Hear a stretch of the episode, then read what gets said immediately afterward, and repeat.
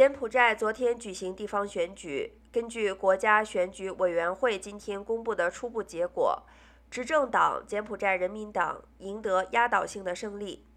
柬埔寨明年将举行全国性的大选，反对派人士原本寄希望这次地方选举能够削弱总理洪森数十年来的统治。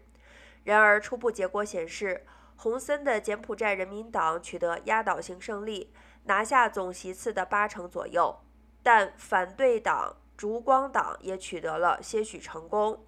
根据路透社消息，烛光党拿下百分之十八的席次，而柬埔寨人民党之前掌控百分之九十五的席次。国家选举委员会昨天表示，这次选举约有七百万人出席投票，投票率在百分之七十八左右。官方结果预料六月二十六日才会公布。